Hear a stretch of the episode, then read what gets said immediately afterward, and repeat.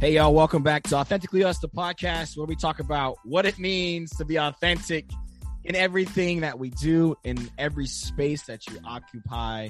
I'm Conroy. I got Tony here with me. And Yo, what's up? today, today we have a special guest. Guys, this episode, um, first of all, before we jump into what the episode is about, first of all, hey, give us a review, give us a like. Um, we got some really exclusive things coming up on deck, so just be on the lookout.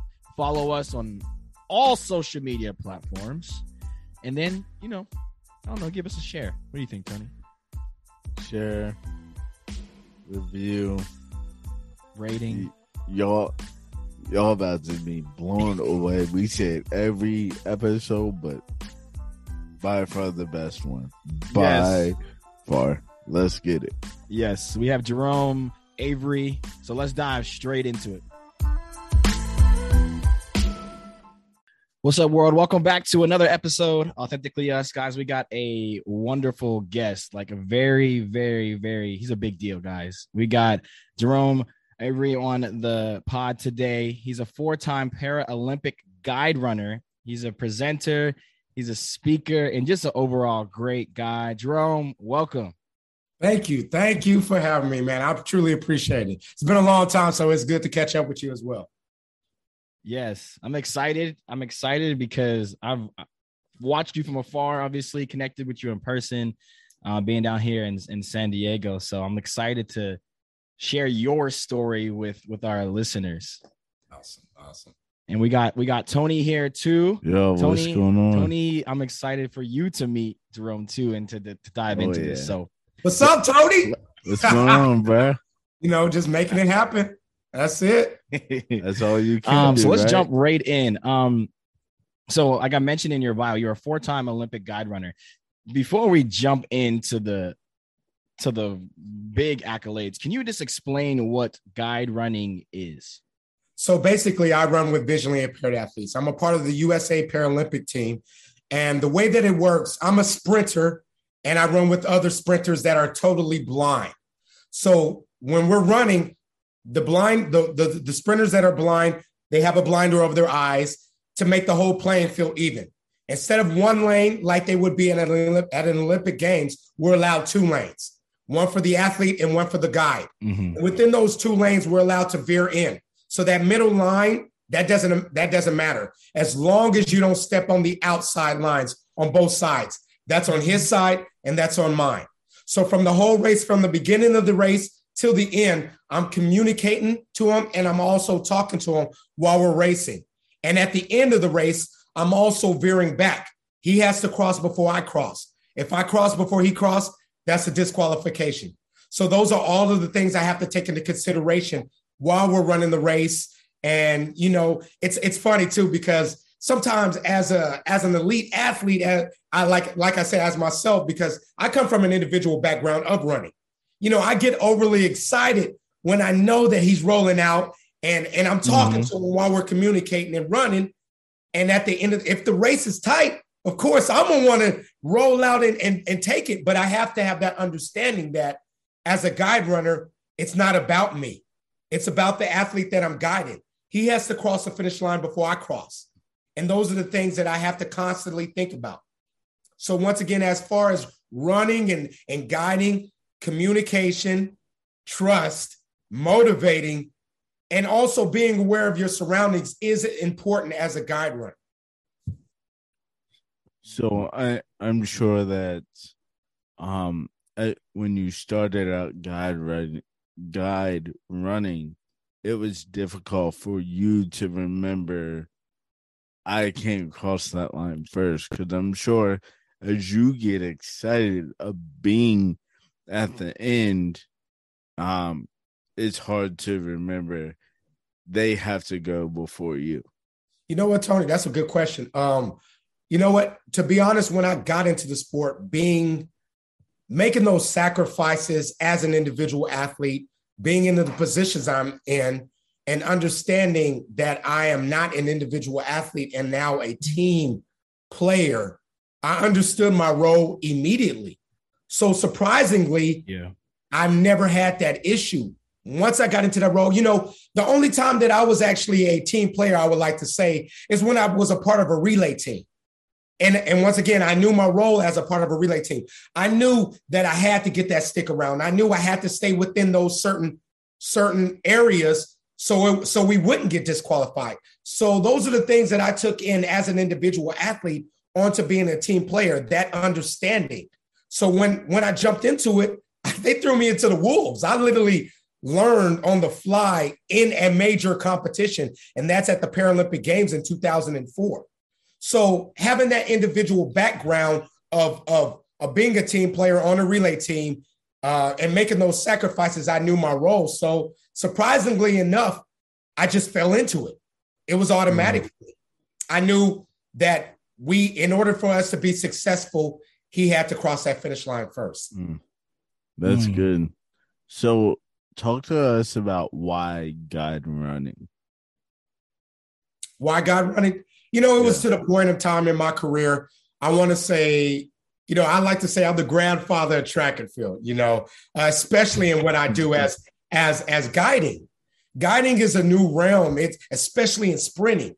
You know, you'll see a lot of guide runners in the the marathon wearing the orange vest, and you knew that they were guide runners because they had the orange vest on. That's all they were labeled as at one point. But I felt it was important for me as a guide because it was sprints and my individual experiences to talk, to communicate. And surprisingly enough, in 2004, when I got involved in this, the other guys weren't communicating, and that threw me off. I didn't have, I didn't understand why, you know, you're running with someone totally blind but you're not letting them know exactly where they are on the track. That it baffled me for a little bit. But I knew coming, once again, coming from an individual aspect of track for that first part of the race, you need to be in this position. You need to be in that drive phase. For that next part of the race, you need to gradually come up. You need to be up tall. You also, even though subconsciously we're looking, we're kind of looking to our to our sides to, to see our position and let us know where exactly we are in that race. And also, if that race is tight, we need to lean at the end.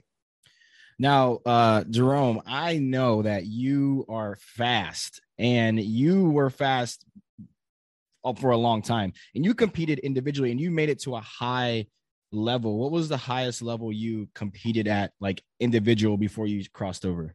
I mean, I've, I've ran in international races. I've ran against the best of the best, had the opportunities to run against RUS best, Justin Gatlin, Tyson Gay, uh, all of those elites that that were there.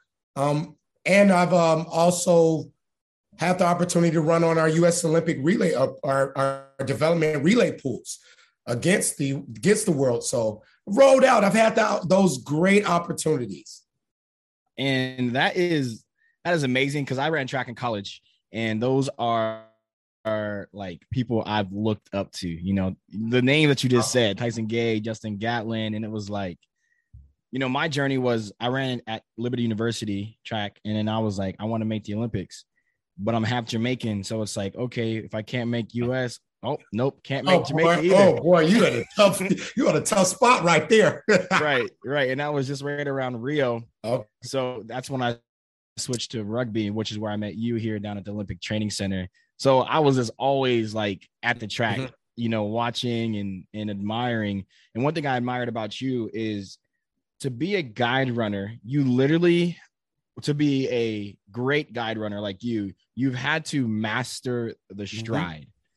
Mm-hmm. And um kind of watching you and you know David and also Lex and all these different athletes that you've ran with, they all run completely different. different. So what talk a little bit about like do you have a fascination for biomechanics for the stride or like, I was I was lucky enough to grow up with some great coaches and being around great coaches that that worked on cadence, that worked mm. on positioning and and stride pattern. So yeah. that helped me out tremendously. So once again, when I when I got involved into the Paralympics, it was easy to make those adjustments for me, especially being at the level that I was at. Mm. So of course, as you know, like you said, you mentioned David Brown. He's more of a he's shorter than me, five seven, more of a power sprinter. So his stride pattern was shorter, and I, it was easy for me to adjust. I just had to uh, to make sure that I was hitting that ground quicker. Boom, boom, boom, boom, boom. With Josiah Jamison, six four. My man is six four. I knew, but once he so for those that don't know, as a guide runner, we have to be much faster than the athletes we're running with. Mm-hmm. So that's what makes it easy for me to make those adjustments as well, being a faster athlete. But with him being six four, I knew that I was able to push, push, push, and, and adjust with the slower cadence but my stride was able to open up more. Mm-hmm. Same thing with Lex. Lex was a little bit shorter, six one, six two, and I was able to make those adjustments as well. So cadence come into it. And you know, also it's it's a rhythm thing. Yeah. It's definitely a rhythm. Perfect example, what I like to say, it's almost like being a guide runner, it's a a three-legged race. Mm-hmm. You know, mm-hmm. if you're if you're if your cadence match, you're on, you're gonna be successful. And that's the same thing. Except for us, except for us being connected at the legs, we're connected at the fingers. Mm. And your cadence max exactly. When you watch us run, it's almost like one person running on the side. That's when you know you're doing it right. So, like I said, I, you know, I hate to brag, but I got some good rhythm. I can dance, good rhythm, but I really think that that really makes you a great guide runner, having that rhythm, yeah. having that good cadence, having that one, two, one, two, one, two, mm. and able to open it up that stride. Yeah. It helps me out a lot. Who knows? Maybe it sounds like you should be a spin instructor at the end of this. Oh, no, oh, you know, man. not in that bike. That's tough. I'm right. Oh, that's tough. Right. Right. Yeah. I ain't gonna lie to you.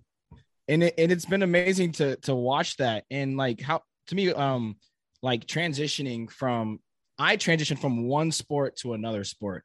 You transitioned kind of laterally in a sense so how important to you was it like staying in the track and field realm? Nope. One door closes, another one opens. Mm. This gave me the opportunity to stay involved into the sport.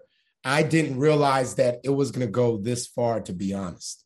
I just was in a position to where I was able to help someone else achieve mm. their achieve their dreams and, and their goals and i was i was perfectly fine with it i knew i was at the top end of my sport and in my career at that time to where okay i, I love what i do i still would love to be involved mm. but i even thought on it as a you know maybe i'll be a coach or or or, or a speed trainer mm-hmm. but it allowed me to still be in shape and to and to pursue something else Mm-hmm. And my mantra now is success through selflessness. If you win, I win. Wow. We're all tied together. We're one That's person. Good. We're tied together. We're one person. And it just created so much more being a guide runner. Like I like to tell people, you know, I honestly feel like me as an individual athlete, I've ran against the best of the best. I've traveled the world from running. But me being a guide runner, oh man, it's it's through the roof. It mm. created so much more opportunities. I was able to reach so many more people from being a guide runner, especially after Rio. Rio was the point in time that was my that was the that was that, that that's honestly what created my platform as guiding even though i've been doing it since 2004 rio was 2016 i just stuck with it got better through the years mm. paired up with an amazing guy by the name of, of of david and now that Paralympics has actually has created so much more, and now it's on TV. They're mm. getting so many hours. People around the world are seeing the value in what athletes with disabilities can do to change this world mm. and what they've gone through, the obstacles they've overcame. It's, it's, it's insane. You have athletes that were born missing limbs. You have athletes that have lost their limbs accidents or you know or just or even in or even in the military you have military guys that have or women that have lost their limbs. So to mm. see them overcome these obstacles it just showed you that the sport is growing. Yeah. Wow. And I'm, so I'm happy to be a part of it. I really am. You're a pioneer honestly. I appreciate yeah. it. I appreciate it. Like i said it created so many opportunities of me being in the sport and it elevated. So my platform now, after 2016, I get a lot of mothers and fathers that reach out to me and said, Hey, you know what? This is amazing what you do. My child is blind. I didn't even know this existed. So now wow. it carries over to yeah. years of, of, of it growing, the Paralympics growing. And here we have this this pandemic that had happened, you know, the coronavirus. So we're all stuck in the house. You have parents that are with chi- are with the kids that are blind. And now that as soon as we started slowly coming out the Paralympics, I mean, out of the, out of the, the pandemic, I had parents that reached out to me and said, Hey, could you teach me how to guide run? Wow. So they were parents, Parents were flying saying in- that. parents were Wow. flying into San Diego. I had families flying into San Diego, connect, meeting them at the parks, teaching them how to guide run, putting the blinders over them, bringing their friends around and teaching them the exact same thing, just so we can actually build something great. Not Wow. only that, I had other elite athletes that retired from the sport of track and field saying, Hey, I love what you do. How do I become a guide runner? Now, mm. now you tell me, to me, that was an amazing feeling because when I first got into the sport, at that time, at that point in time, I had a lot of athletes was like, "Oh, this is awesome what you do." That's Mm. and gave me the the the clap. But I knew in my head, this is a you guys got to see what these guys are doing. It's amazing and it's about to really change.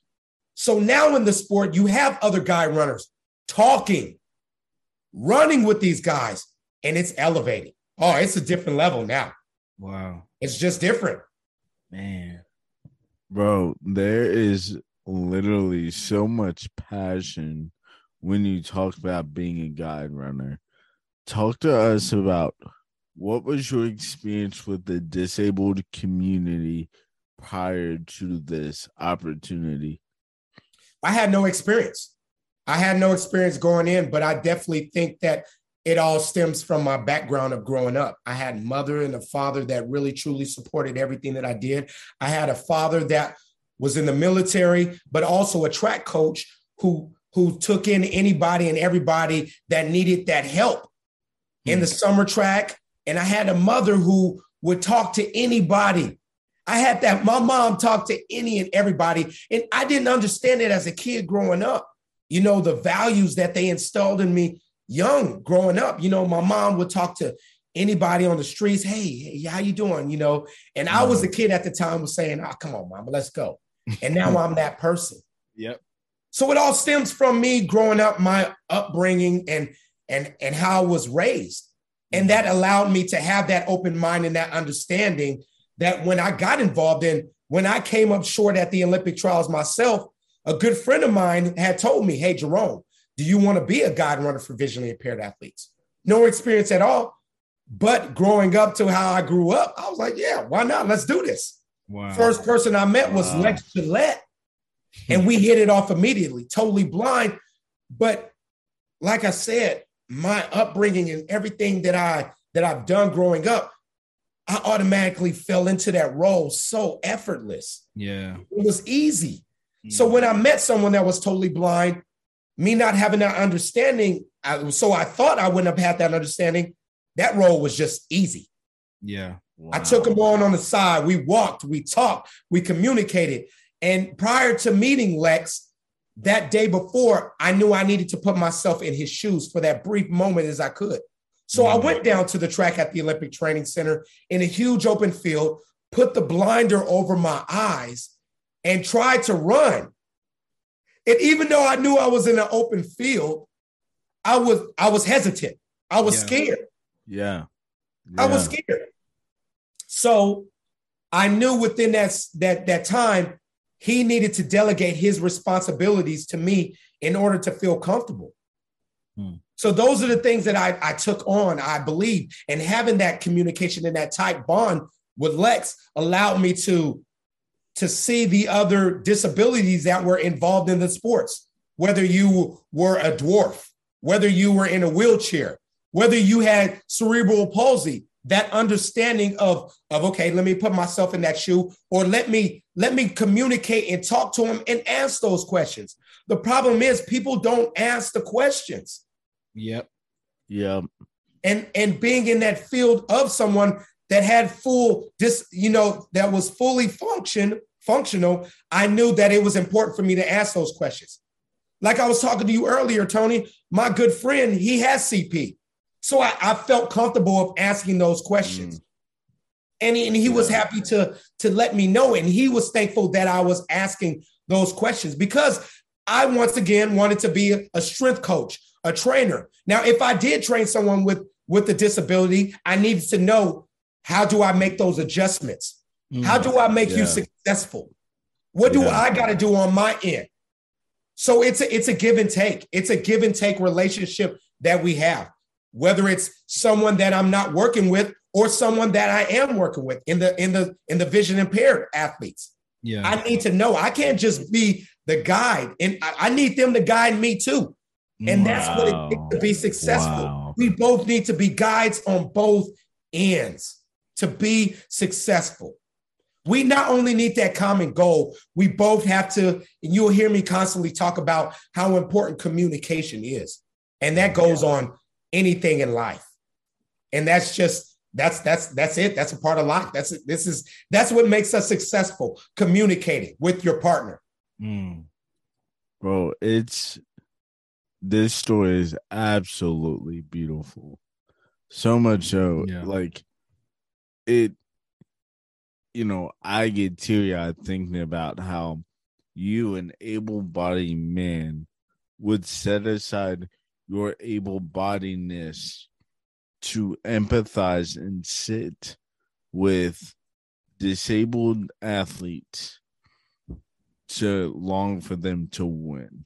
Yeah. Mm. Like that's amazing. But even on top of that, I think why you connect to these athletes so much, you put the humanity back into them because the sad reality is, you know, me having cerebral palsy myself, a lot of people will only see the disability, mm. whereas you see their humanity. And that's just so, so beautiful. Man, I mm. truly appreciate that. But I, it's not just for me. It's it's the people that I'm surrounded around. Man. Yeah.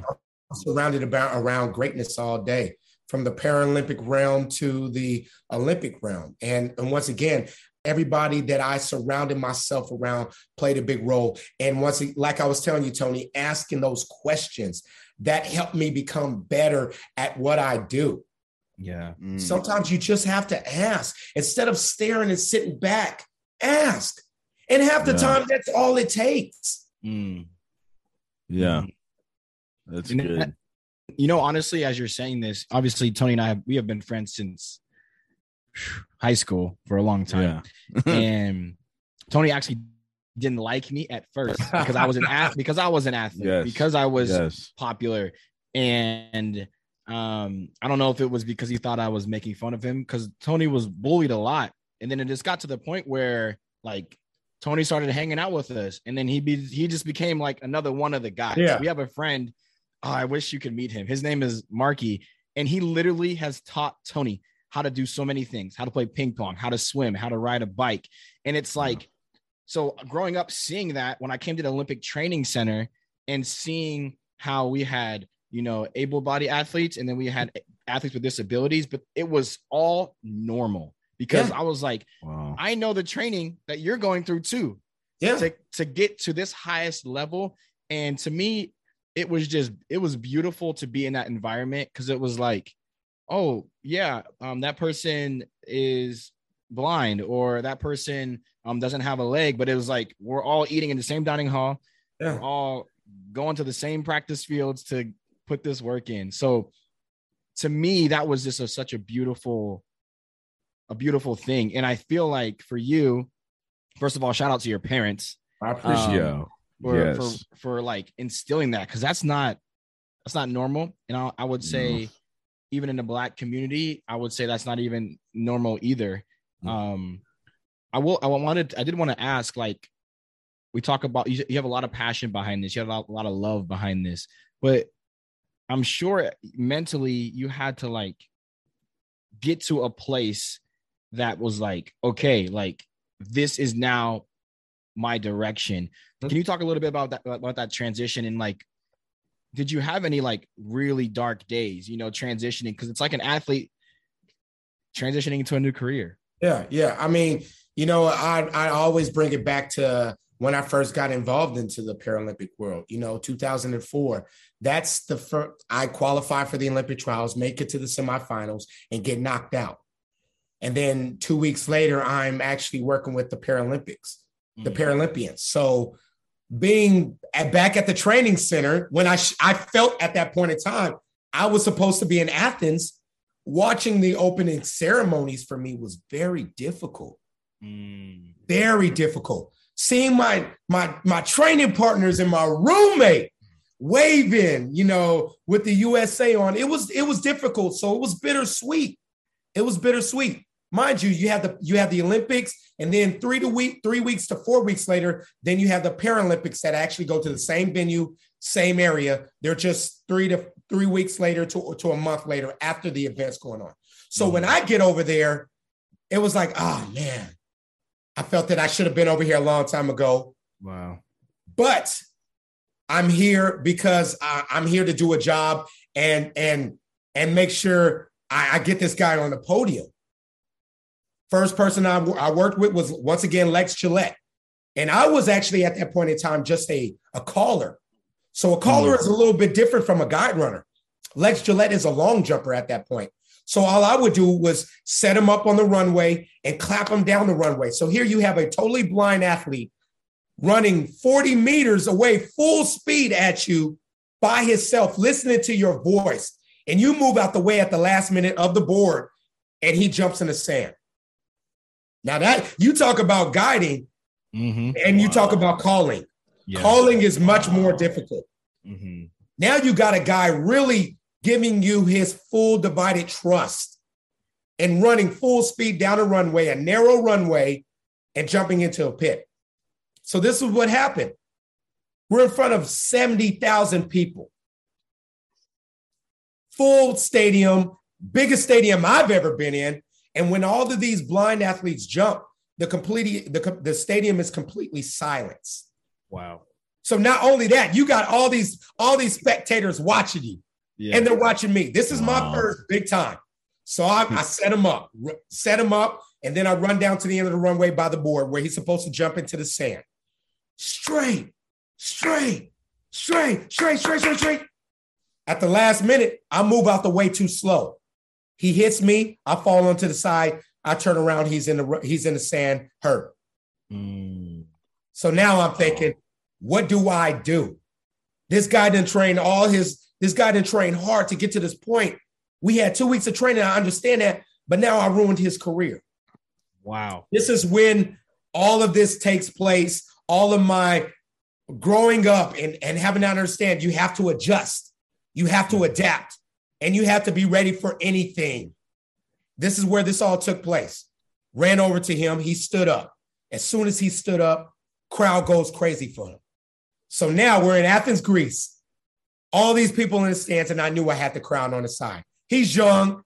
And, and as soon as I say, hey, man, the crowd's going crazy for you, you see this big grin, this smile of excitement. And, wow.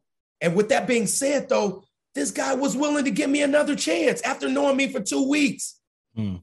Wow. That right there was insane to me. Wow. This guy was willing to delegate his responsibilities one more time for me. He trusted me that that much to, to, to put what happened right then and there aside to get him down the runway. So I knew within that time frame right then, okay, this is serious. This guy's giving me another chance to get him down this runway. We're not going to make this same mistake again, and I will never make this mistake again. So here we go. Line them up. Straight, straight, straight, straight. Boom. He gets a silver medal off of that jump. Wow. So this right then is when I knew all of those hard times that I've had trying to make those adjustments paid off. When he was on that podium, the flag was around him. And me looking up at the jumbotron, I, he can't see, but they got the they got the cameras right on him on the jumbotron, and that big smile on his face with that silver medal. Man, you talk about one door closing, another one open, opportunities. Here we go. This is this is where I need to be. Yeah. And that also showed me right then and there in this point in time in my career that I'm here for a purpose. I'm here, I'm put on this earth to be someone else's eyes. Mm. Now, you talk about something that is big. Yeah. You talking about having a reason for living and, and loving your life, being here for a purpose. And we all are here for a purpose. Some of us uh-huh. just don't know it yet. Mm. But all of our upbringing and our life experiences, they're bringing us to a certain point. Mhm. We just may think that we're route, you know, we think that we're we're going down this route. We we think that we we have it all figured out. We don't. We may go off path, but it's technically not going off path. That's just the route that we're supposed to take. We just don't know it at that time. Mm. But please believe we always go back on the right path. Mm. And that's what happened. I'm on the right path. I was always on that right path. Yeah. And this is where I'm at now. Guide running, I didn't know was going to be a part of my life. But I was meant to be a guide runner. I was meant to change lives. I was meant to guide lives. Yeah. My mantra is guiding lives. That's my hashtag. Mm. And thanks to Lex Gillette, he created that for me. He's like, hey, Jerome, that, that's you guiding lives. This is what you do daily, in and out, with all the people that you work with, with all the people that you touch. You're guiding lives. Not only that, with the with the post collegiate athletes now that want to be guide runners who've reached out to me through social media, through parents that reach out to me. Not only that, through teachers that that guide these kids. Mhm. They're guiding lives through parents. They're guiding lives through coworkers that that that know that that that have that experiences and and and reach out to their teammates and say, "Hey, try this and that." Yeah. They're a part of guiding lives too. We all guide lives in different ways. Like I say, different platforms, but yet we're on the same platforms doing it. But we're all guiding lives. Yeah. Man, you got me fired up. I'm about to Yeah, run this brick is wall right now. Hey, hey, I want to run too. I want to run too. But Um, but it, it's the truth, and this Yeah. is all. This all stems from my upbringing and me being in the position to have that understanding of working with someone that's visually impaired and putting my, you know, painting that picture so they can see it. Mm. You know, me having that understanding, and now I'm able to reach out to corporate groups Yeah. team building activities. It's it's the same thing. What we do, it's the same. It's just creating those opportunities that you can see it through another lens or without a lens at all. Mm. Closing your eyes and connecting with someone. We're it's the vision is always going to be there, whether you can see it or not. There's still always going to be a vision. Yeah. Mm. Yeah. If you understand what I'm saying. yeah. Yeah, that's Wow. That's good. you this is this is amazing i did want to um touch a little bit on so you have 2004 athens olympics 2008 beijing olympics 2012 london olympics 2016 rio olympics and then Uh-huh. numerous Ah. numerous worlds Mhm. um starting from 20 uh, 2006 to 2019 what is your favorite or sorry most memorable medal Uh, sheesh. The first one, of course, putting Lex Gillette on the podium, very special for me. That's when I understood, you know, another door closes, another one open. After that, 20, uh, 2008, I was officially able to be a full time guide runner and work with Josiah Jamison and, and get him a gold medal. After that, I honestly thought that my career was done. So I retired from the sport for three years. A lot of people don't know I left the sport for three years, but I I, I felt something was missing. And you know what was missing? I think it was uh I think year three, after I thought that I accomplished everything in the Paralympic world, I got somebody a silver medal, got somebody a gold medal. When they said, hey, we're gonna start uh allowing the guide runners to medal as well. Mm. That's kind of got me fired up again. But the thing is, I came into it with the wrong mindset. You heard what I said. Oh, Mm. guide runner get yeah. medal. Yeah. So now my mindset had kind of switched and I forgot the, the, the team. Well, I don't think that I forgot the team, but I forgot the importance of the understanding of a team and why I was there. Guess what happens in 2012? Was the only games I wasn't able to put someone on the podium. Mm. And I hate to say it, but I personally feel that, you know, me having that understanding, okay, I can I can medal now. You know, I got overly excited of that and forgot the importance and the values in guiding, forgot the importance and the values in why I'm there as a guide runner. Mm. And it and it could go both ways, but me being the person and I that I am, I just felt like that was the reason why we didn't medal. Mm. So then after that year, building up into it, 2016, and you asked what were my special moments, it's leading into 2016. I started 2014. I was end up pairing paired up with another athlete by the name of David Brown. Me not making that mistake that I made in 20, 2012, I had to go back to the basics. What do I need to do to get you ready to go, David? What do I need to do to get you on that podium, David? Did did what, did we do at practice? And once I lived through make your mistakes in training so you don't make them in a competition. Mm. That's what we did. We made those errors in practice. So about time 2016 rolls around, we're prepared and ready to go. So I knew when we got on that track for that final race, we was going to win a gold. I knew it. Wow. Yeah. I knew before we stepped on that track, we was ready to win. And that's exactly what we do because we prepare for that. I was a better guide runner. I was prepared.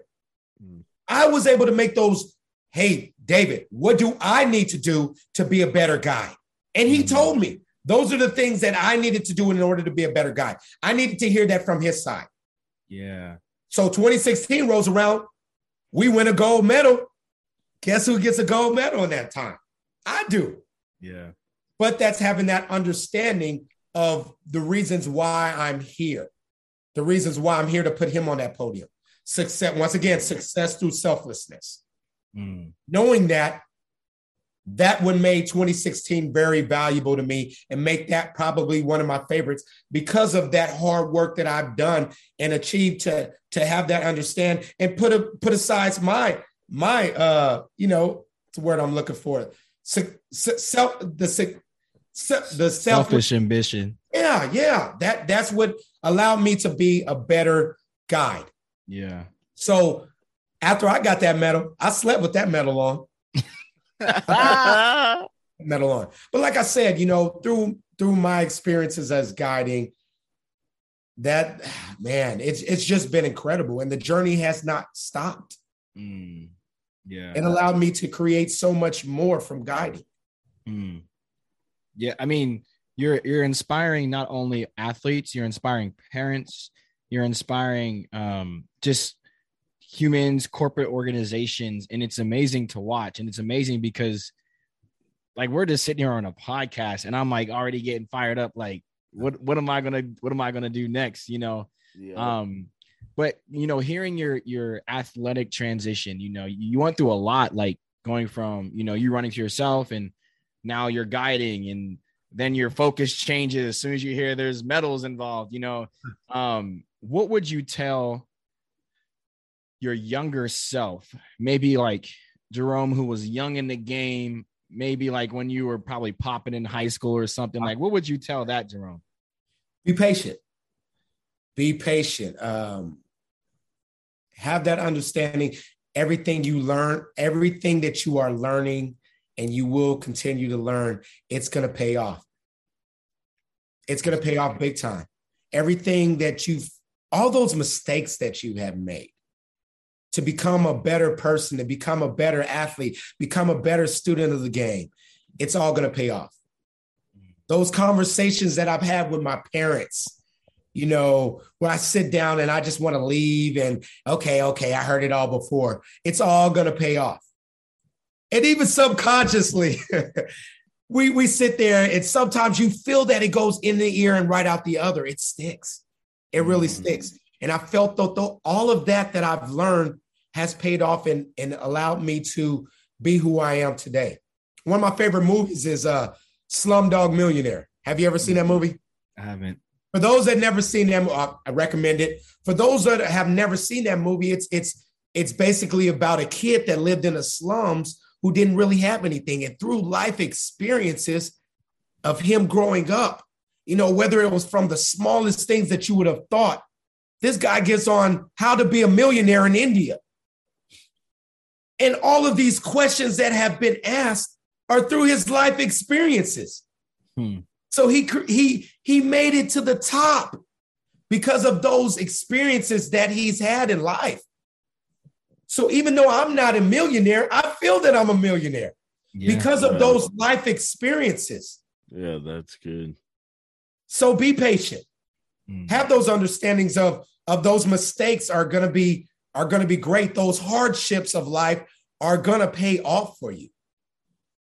So good. Well, yeah. So, what would you say to our listeners that want to achieve something, whether that be athletically or something else, but they they feel like they can't? Can is not definitely not in my vocab, especially after being around people yeah. with disabilities. Yeah. That's something. Once again, I come from an individual standpoint of, of track and field. I grew up around track and field, and it, it's so funny too because I've, you know, at, at track meets now when I see, when I've strained my hamstring, I'm doing air quotes, strained my hamstring, or or had those days where I'm like, man, I got a 400. Uh, I'm sick, coach. I don't want to do a 400. I'm sore. I'm hurting being around someone with a disability and and seeing someone overcome obstacles now when i step on the track because mind you i still have to train just as hard after i'm done training with some or training with the guy that i'm running with i have to still make sure i'm faster than him so i still have to get in that hard work so when those 400 meters come around now okay let's line up let's do it it's not as it's not a question anymore so with that being said, it's those it's it's being around people that allowed me to be in those positions. I'm around people that put me in a position to where those things that I felt that weren't that were very difficult or were hard aren't hard at all. Mm. So once again, surround yourself around around those people. Yeah. And trust me, yeah. your mindset will be totally different. Yep. Surround yourself around people that are making things happen. Surround yourself around positive people, and your mindset will automatically change to something great. Those things that you felt that were difficult and were hard to do now become the easiest thing. And after you accomplish those things, now you're like, oh, that's it.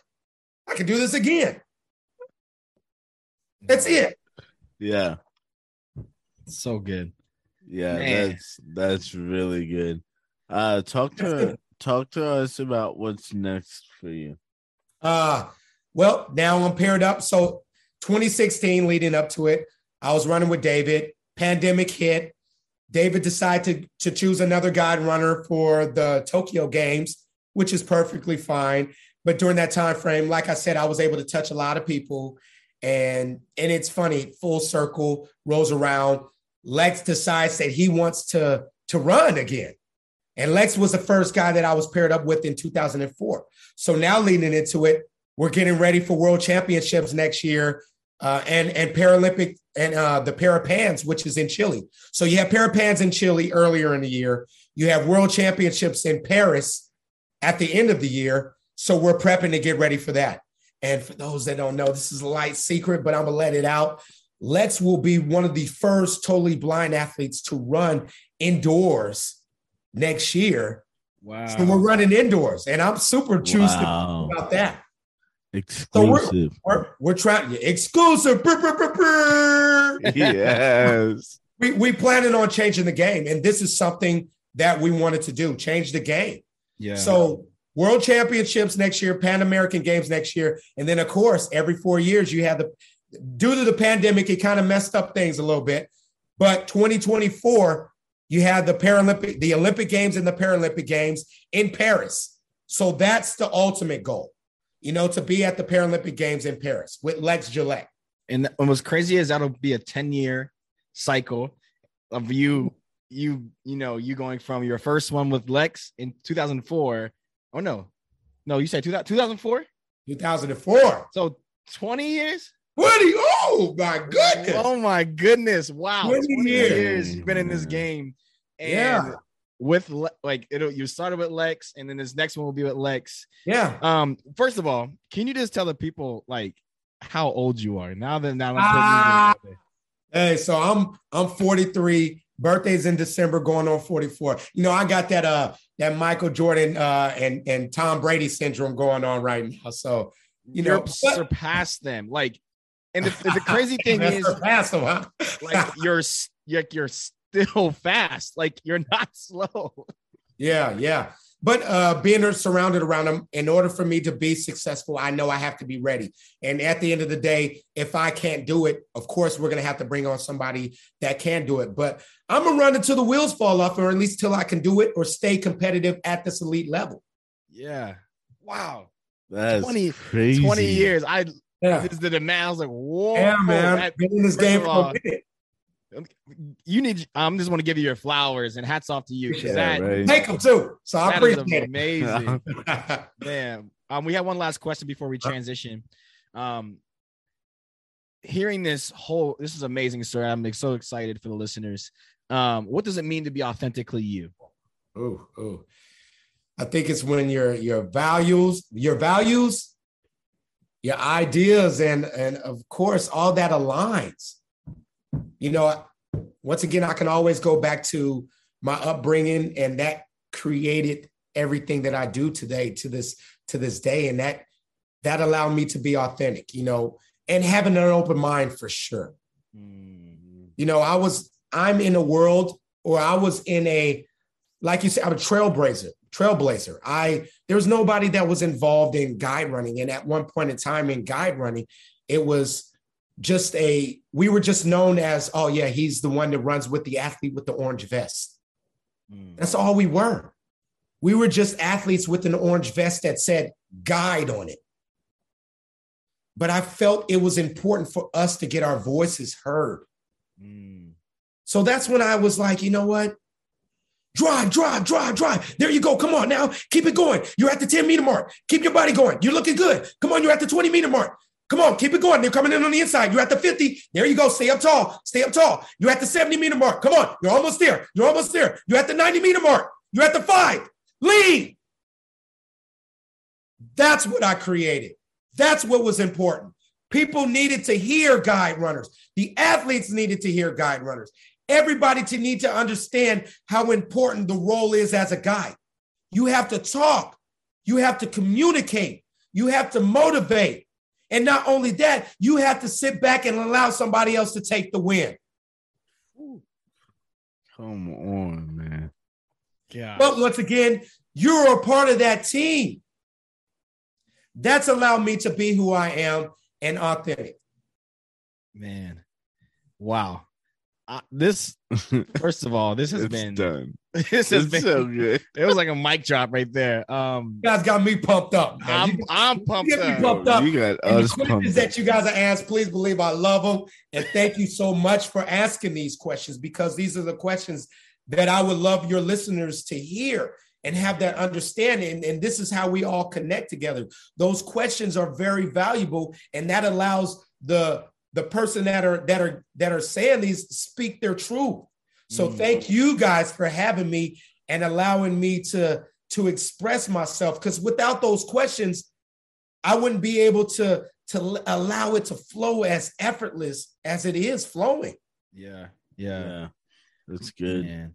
We did want to transition to our final segment. Um, Okay. The segment of all segment, what is called rapid fire. Ah, here we go. So we're gonna ask you just three questions. First thing that Uh-huh. come to mind. Don't pass go. Don't collect your 200. Just the first Okay. thing. Don't ask your dog, which you have a bear. You have a bear of a dog. Yeah, I do. I do. Um, uh, first question is, what's the most important thing to you in life? Probably my family. My family. You know, I'm not even gonna see probably. It's my family. Yeah. And when I see you on Instagram with them, it just looks like y'all just have so much like genuine fun. Yeah, that's it. That's it. That's it. You know, and I've made those sacrifices because as a guide runner, we have to make those sacrifices. I can't go home all the time. So when I get to see my family, even though we talk all the time, face chat, I mean, uh, Instagram chat and all that, when you see them, it's just so much love there. And I embrace all of that. Yeah. You have to. Yeah. That's good. So next one, super deep, is a hot dog or sandwich. Hot dog or sandwich? Yeah, is a hot dog a sandwich? Is a hot dog a sandwich? Ooh, that's a good one. Huh. No, I don't think it is. Nah. Why? Ah, why? I don't know, man. This is hot dog and a sandwich just because hot because the bread is one bread. It's technically one bread. So so you wouldn't call subs a sandwich? Yeah, because it's separate. So this all right. So here we go.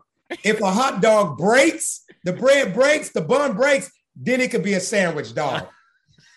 a sandwich dog. Until that bun breaks, it's a hot It's dog. It's a hot dog. Okay. It's a hot dog. I haven't heard that. It's a I haven't sandwich heard dog. that one yet.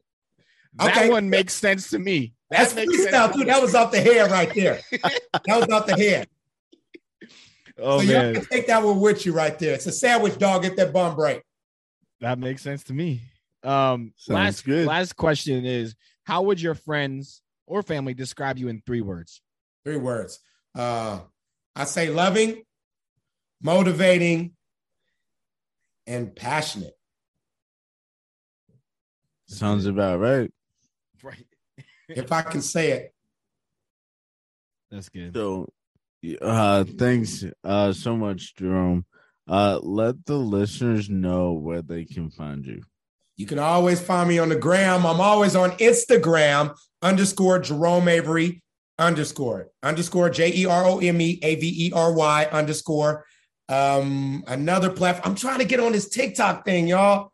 I'm trying to get on TikTok. TikTok is crazy right now and it's popping. So I'm definitely trying to get on it. But if you want to reach me, if you want to see what I'm doing, whether it's with anybody or any athletes, the videos I post, Instagram is the best way to, to get in touch with me to reach me. Perfect. Well, thank you again, Jerome. This was this was an amazing um, opportunity. good. thank you for taking time out of your your schedule to hop on with us, connect, and let the people truly hear your story and your passion. So we're thankful for you. Uh, thank you. Thanks, I bro. appreciate you guys, man. Tony Conroy, appreciate you guys so much. I, I, I want this to blow up. Keep asking those amazing questions. Yes. Telling you, as as someone that gets the interviews all the time, you know we always get the same questions. So when you ask those questions, and and I can tell that you guys are passionate what you do as well. I truly appreciate that. And once again, that makes me bring that same energy that you bring towards me. So once again, thank you guys from the bottom of my heart. Truly appreciate y'all. Man, thank you. Absolutely. Yeah. Thank you. Until next time, be authentic in everything that you do. Peace. Peace.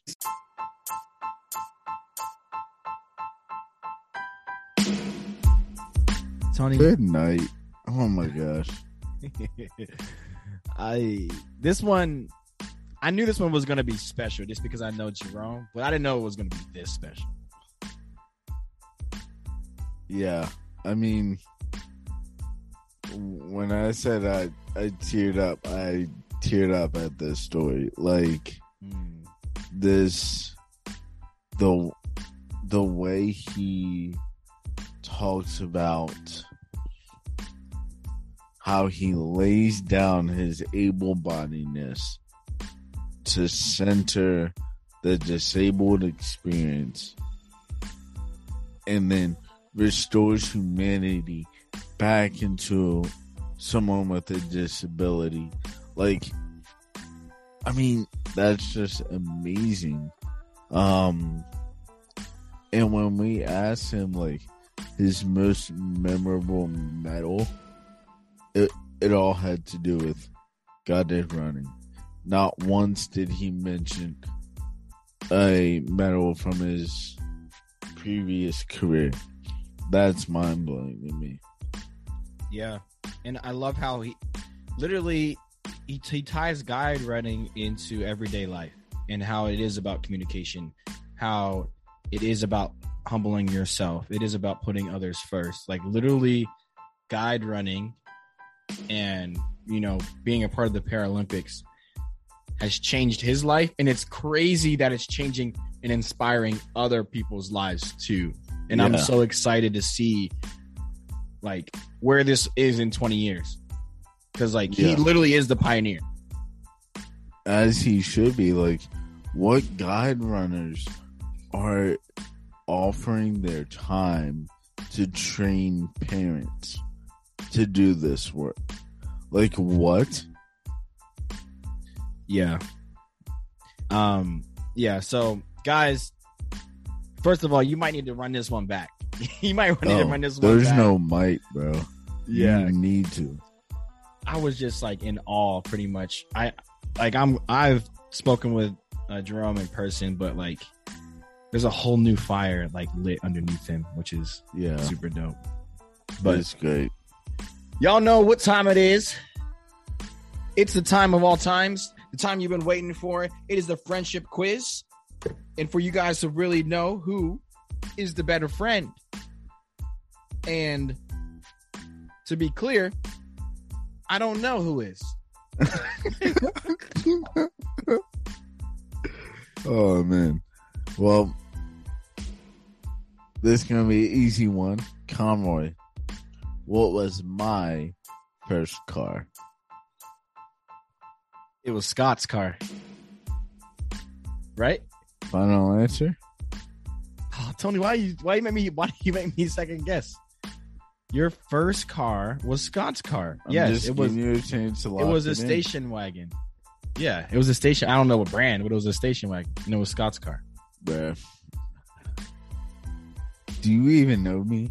What? What was it? What was it? It was the um gold Chevy Cavalier. Oh, okay. So I had that one in mind, but I'm like, that wasn't your first one. Yeah. Cause Ah. after that, that's when I got the uh Subaru. The Sub. Yep, Dang. I did think about that one. Shoot. bro. That's well, right. people, it's clear I'm the better friend. But until next time, y'all be authentic in everything we everything you do. Peace. He's out.